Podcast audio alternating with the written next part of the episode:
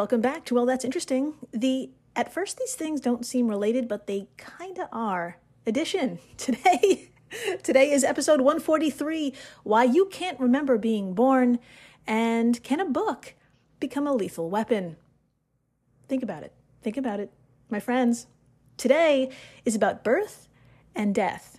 Specifically, in the first half of the show, we're going to try and answer the question why the fuck can't we recall being born? I mean, what's your earliest memory? Is it the harrowing experience of the first day of school? Maybe it's the first time you tried ice cream or something sweet. Maybe it's the sound of someone's voice or the love of a toy. Well, I'm sure whatever it is, it goes way the fuck back, but I'm willing to bet some fat cash that you can't describe the moment of your glorious birth the room, the color of the eyes of the person who handled your chonky head as you slipped through the old vag canal or C section. yes, yes, I said slip through the old vag canal, and I don't regret it. Uh, we're going to take a look at the latest theory as to why that's not a core memory and uh, uh, what that tells us about human development. Then, after the break, I'd like you to take a good look at your bookshelf. Now, uh, okay, thank you. Why don't you just walk on over and select a book that's about 240 pages and 8 inches by 5 inches, give or take. All right, I'll give you a second. Okay, now that it's in your hands, we must ask a logical question Can we make this book a physical, deadly weapon? I mean, could it kill you? Look at it. Can it become lethal? The answer, my friends, is yes. And we're going to break down a number of ways we can convert a beloved book into a powerhouse of energy and ouchiness. I'm serious. This, of course, means one thing that after the break, it's time for everyone's favorite segment Let's Read from a Book, motherfucker. And that book is And Then You're Dead by Cody Cassidy and Paul Doherty. And uh, this isn't a commercial or a plug. I just love this fucking book, and you should have a copy. Highly, highly recommend. Um, it's about 240 pages, 8 inches by 5 inches, give or take, and we're going to use it to theoretically turn it into one of the most dangerous things on the planet. I know, how much. How much fucking fun is that? And uh, I'm Jill Chacha, by the way. And if this is your first time listening, welcome to the flock, my pure business goose. Oh my God. Um, I need you to do one more thing for me to start the show. Please, fire up your fanciest time machine because we're heading on back to the roaring 80s and grungy 90s. Yes, my friends, over these two decades, we would find psychologist Carolyn Rovee Collier performing tests on itty bitty children. But uh, it, it, it's okay. Don't worry. Don't worry. It's all safe, ethical, and honestly, it's kind of cute if you're into kids, and we'll get into the details in a second. Now, Carolyn wanted to know what and to what extent infants can remember. So she devised a series of challenges that were pretty revolutionary for the field of child psychology at the time. Uh, in one challenge, two to six month old infants were placed gently in a crib with a mobile hanging overhead. For a baseline number, researchers measured how much the babies kicked to get an idea of their natural propensity to shift and move their little legs. Then, my friends, they, quote, tied a string from the baby's leg to the end of the mobile so that whenever the baby kicked, the mobile moved. As you might imagine, infants quickly learned that they're in control. They liked seeing the mobile move, so they kicked more than before uh, more than before the string was attached to their leg, showing that they learned that kicking makes the mobile move. The version for 6 to 18 month old infants was similar, but instead of lying in a crib, the infants sat on their parents' lap with their hands on a lever that would eventually make a train move around a track. At first, the lever doesn't work, and the experiments the experimenters measured how much a baby naturally pressed down on the lever. Afterwards, they turned the lever on. So now every time an infant pressed, pressed on it, the train moved around the track. Infants again learned the game quickly and pressed on the lever significantly more uh, more when it made the train move. End quote. From Vanessa LeBeau, LeBeau? Vanessa of the Conversation and Scientific American. Thank you, Vanessa. So, my friends, that's, I mean, it's kind of cute, right? The kids learned a thing and they played some, just having a wonderful fucking time. But here's the breakthrough. When the kids left the lab, left the mobile, and just left the train, when they came back, they still remembered how to use and control the damn things at that fucking age. Quote Rovee Collier and colleagues found that at six months, if infants are trained for one minute, they can remember an event a day later. The older the infants were, the longer they remembered. She also found that you can get infants to remember events for longer by training them for longer periods of time and by giving them reminders. For example, by showing them the mobile moving very briefly on its own. End quote from Vanessa, the only Vanessa that works at uh, the Conversation and Scientific American. Um, now, my friends, in sum, behold, just at six months, you and I were totally kicking ass and learning how to manipulate objects.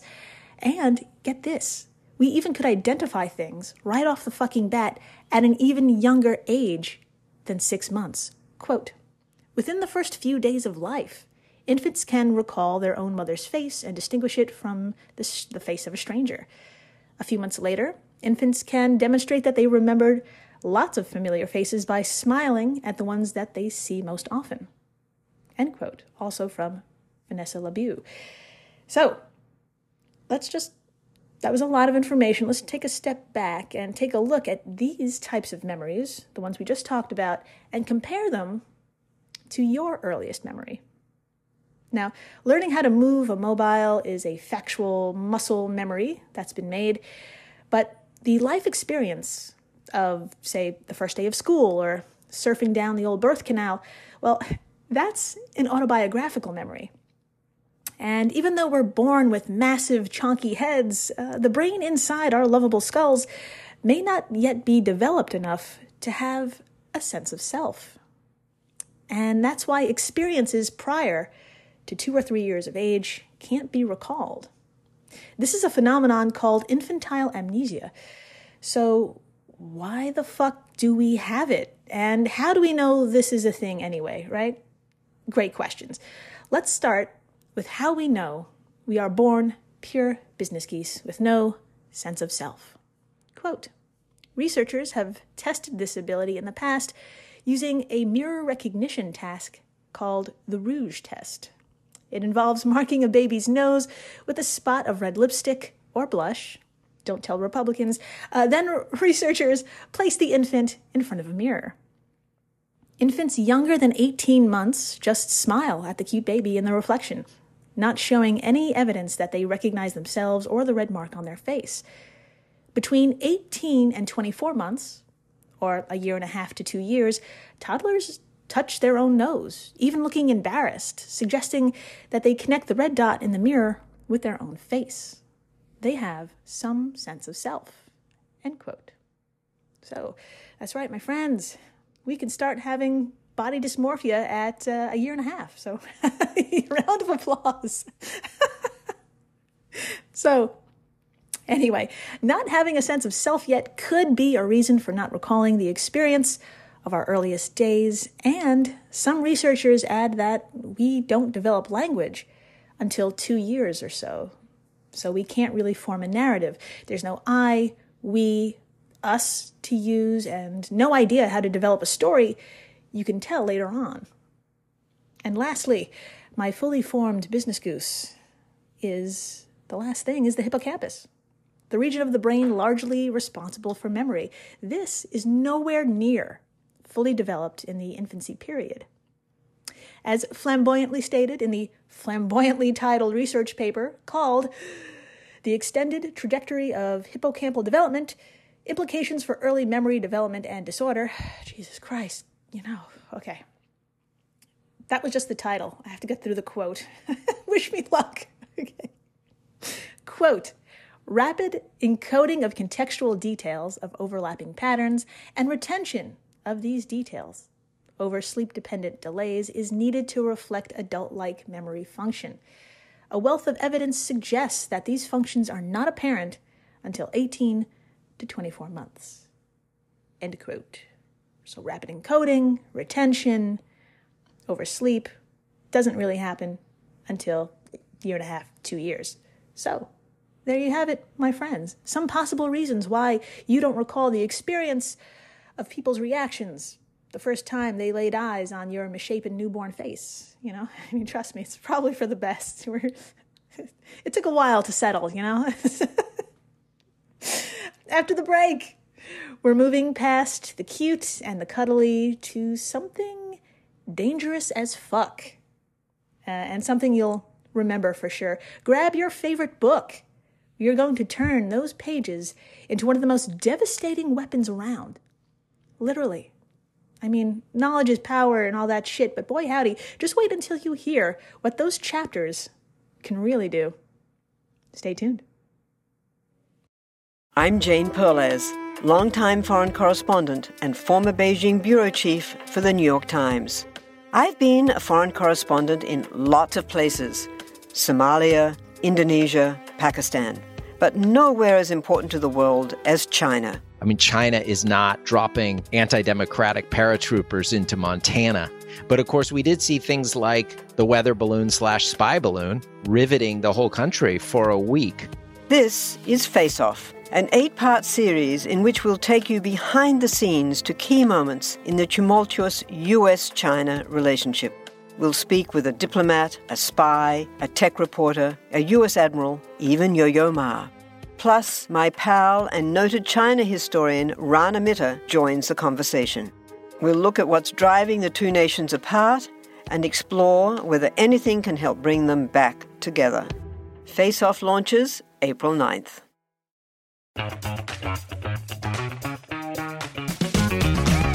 Hey there, I'm Dylan Lewis, one of the hosts of Motley Fool Money.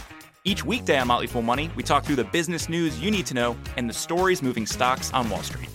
On weekends, we dive into the industries shaping tomorrow and host the experts, authors, and executives that understand them. Tune in for insights, a long term perspective on investing, and of course, stock ideas. Plenty of them. To quote a listener, it pays to listen. Check us out and subscribe wherever you listen to podcasts. Hey everyone, Jill Chacha here from Well That's Interesting, and I am absolutely thrilled to tell you about Spotify for podcasters.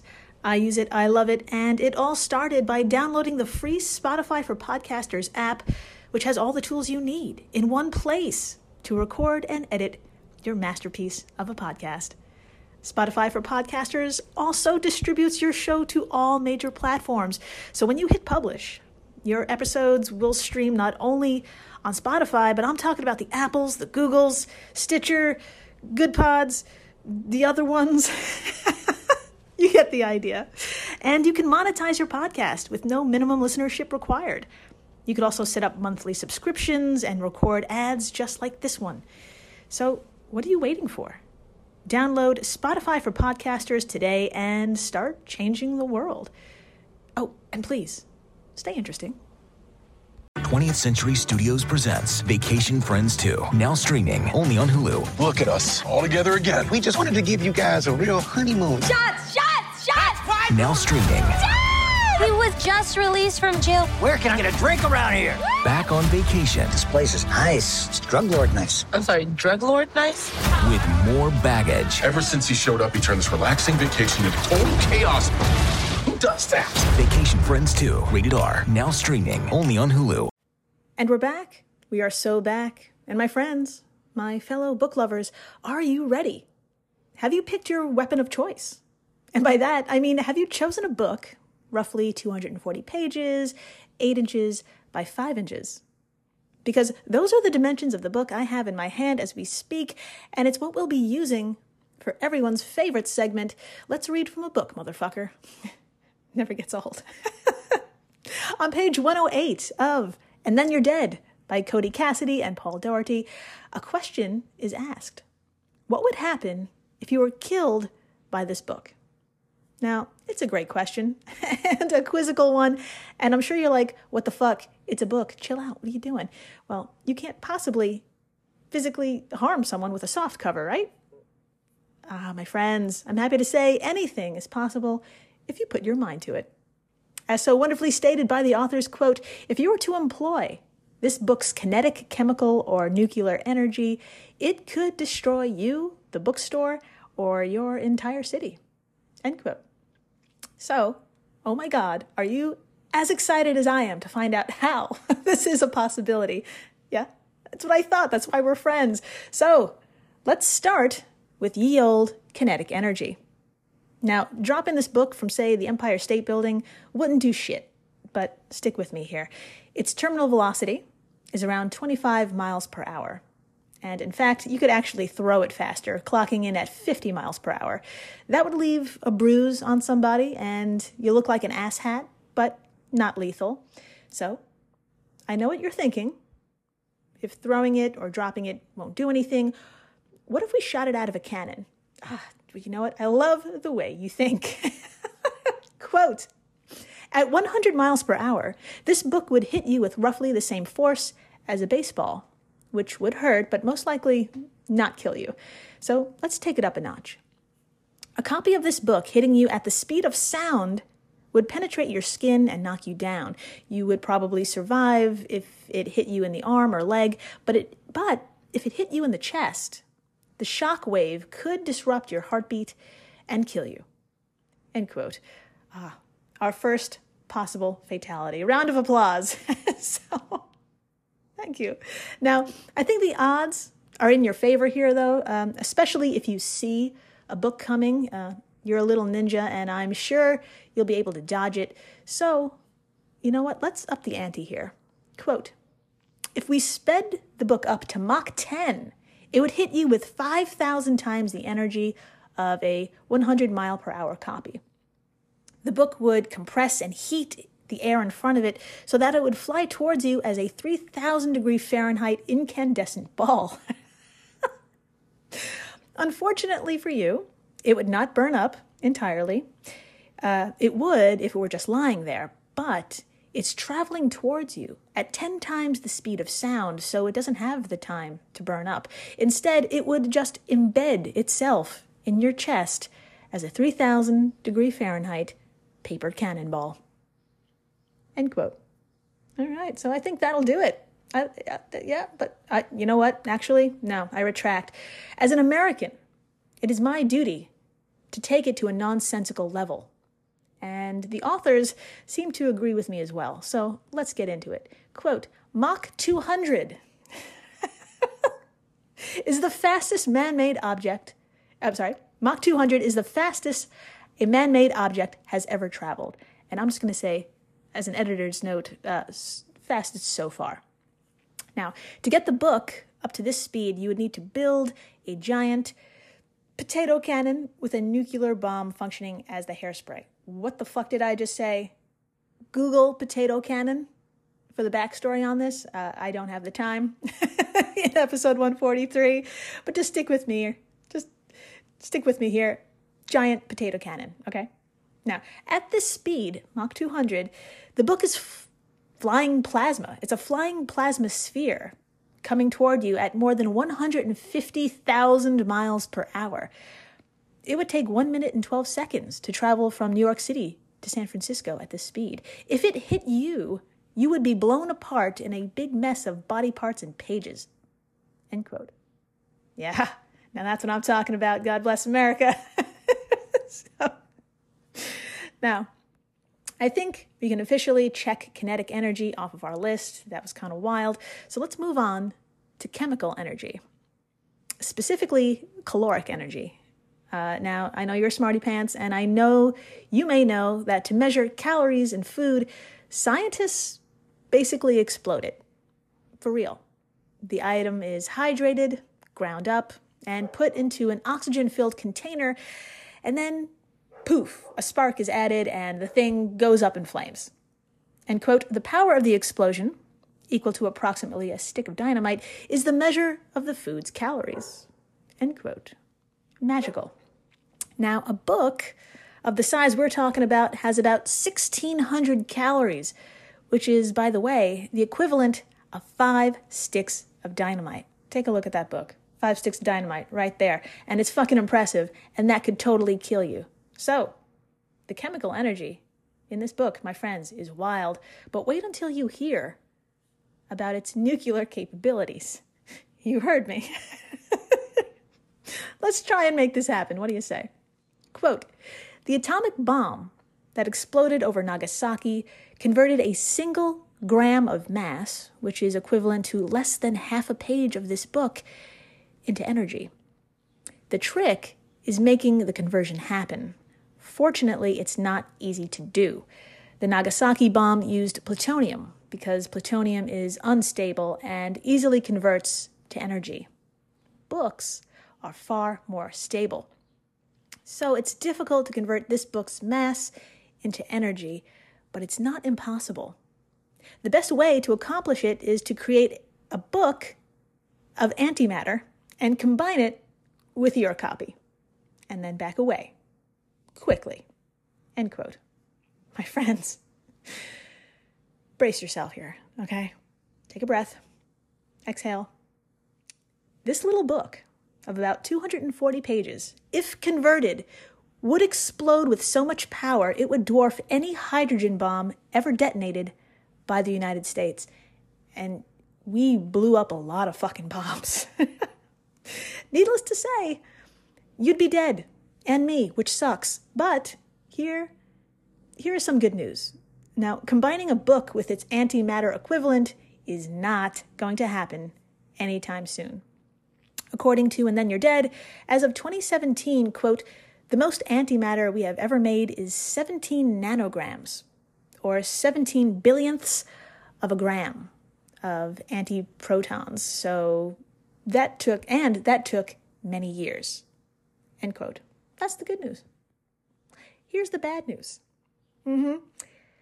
A single paper cut could kill you.